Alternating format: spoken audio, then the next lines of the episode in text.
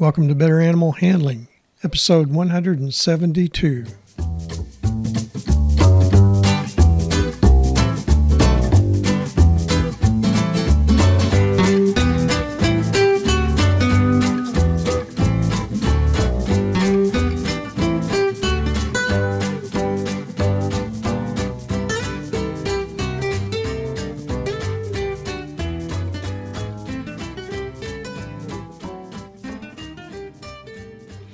From the center of Missouri, USA, I'm CB Chastain, your guide to better animal handling, and Abby, my catalog and undying co host.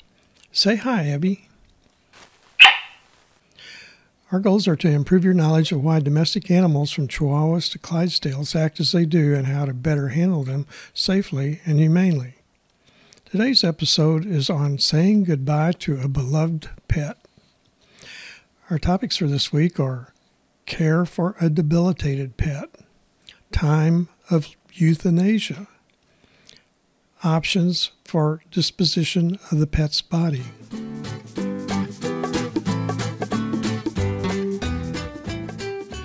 Saying goodbye to a beloved pet is one of the major stressors in life. If the pet's decline is slow, the stress may be worse. Your primary mission should be to make the final days dignified, peaceful, and pain free as possible.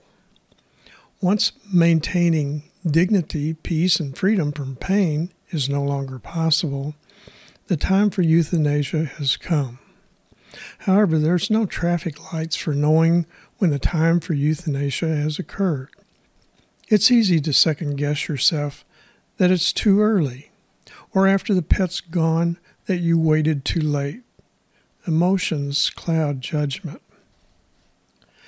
Some red lights I suggest signal it is time for euthanasia of a pet are persistent lack of appetite, inability to stand when urinating or defecating, inability to rest in one position for more than one hour, pressure sores on bony prominences, always seeking to hide, resentfulness when being gently moved, or persistent difficulty in breathing.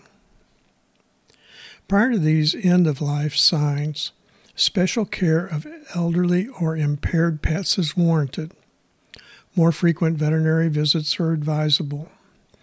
Bedding should be in a draft free, warm area and have plenty of cushioning. Monitoring for urine or fecal accidents should be routinely monitored by observation, smell, and if in doubt, touch to feel for wet bedding.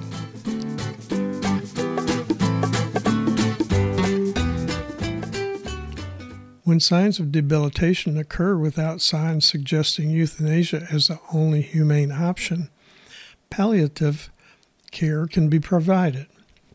Palliative care is similar to hospice. Pain should be controlled with medications. Special diets may be necessary to encourage eating, and lots of gentle petting and soft words are beneficial.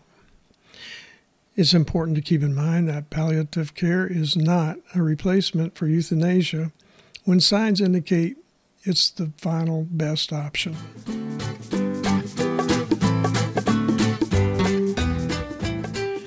Euthanasia literally means good death.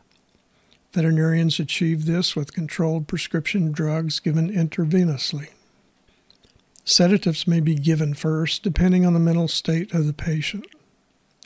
Once the intravenous solution begins to be injected, death occurs within 10 to 20 seconds. During that 10 to 20 seconds, the animal relaxes. It goes into a deep sleep as if for surgery, and then the breathing and heartbeats stop.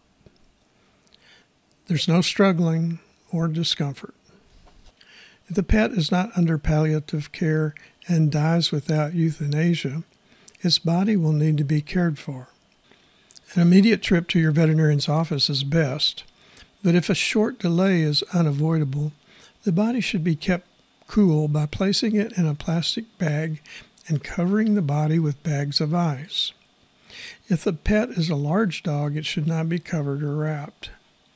The body should be placed on a concrete or tile floor in a cool room. If you wish to have a necropsy done, which is the veterinarian's inspection for cause of death, like autopsy is in humans, the body should not be frozen and it can and should be cooled.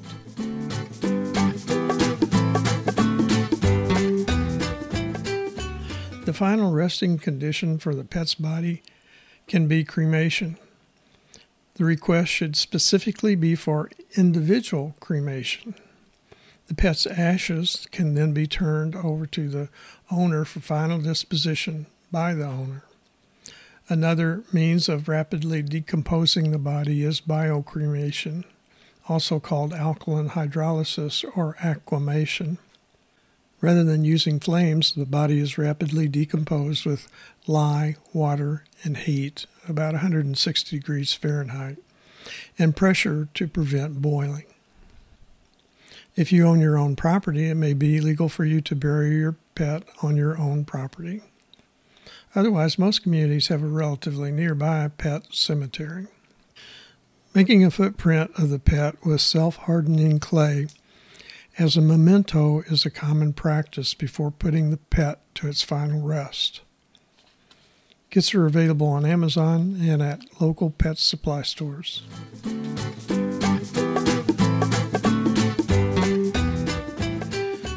If you have comments or are interested in a particular animal handling subject, contact us at cbc at betteranimalhandling.com. Now let's recap some of the key points to remember from today's episode. Palliative care should be provided to debilitated beloved pets. There are signs that a humane, dignified end of life for a beloved pet requires euthanasia.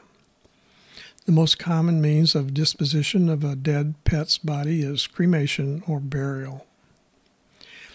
Abby says it's time to wrap up this episode. More information on animal handling can be found in my book, Animal Handling and Physical Restraint, published by CRC Press and available on Amazon and from many other fine book supply sources. My new spiral bound handbook, concise textbook of small animal handling, was recently published and is available from all major science book supply sources. Additional information is provided at betteranimalhandling.com. This website has more than 150 past podcasts with notes on handling of dogs, cats, other small mammals, birds, reptiles, horses, cattle, small ruminants, swine, and poultry. Don't forget, serious injury or death can result from handling and restraining some animals. Safe and effective handling and restraint requires experience and continual practice. Acquisition of the needed skills should be under the supervision of an experienced animal handler. Thanks for listening. Abby and I hope you'll come back next week when I'll talk about containment of pet rodents. Hey, Abby, why do you have so many pictures of your pet mice? She said it was because they're always saying cheese.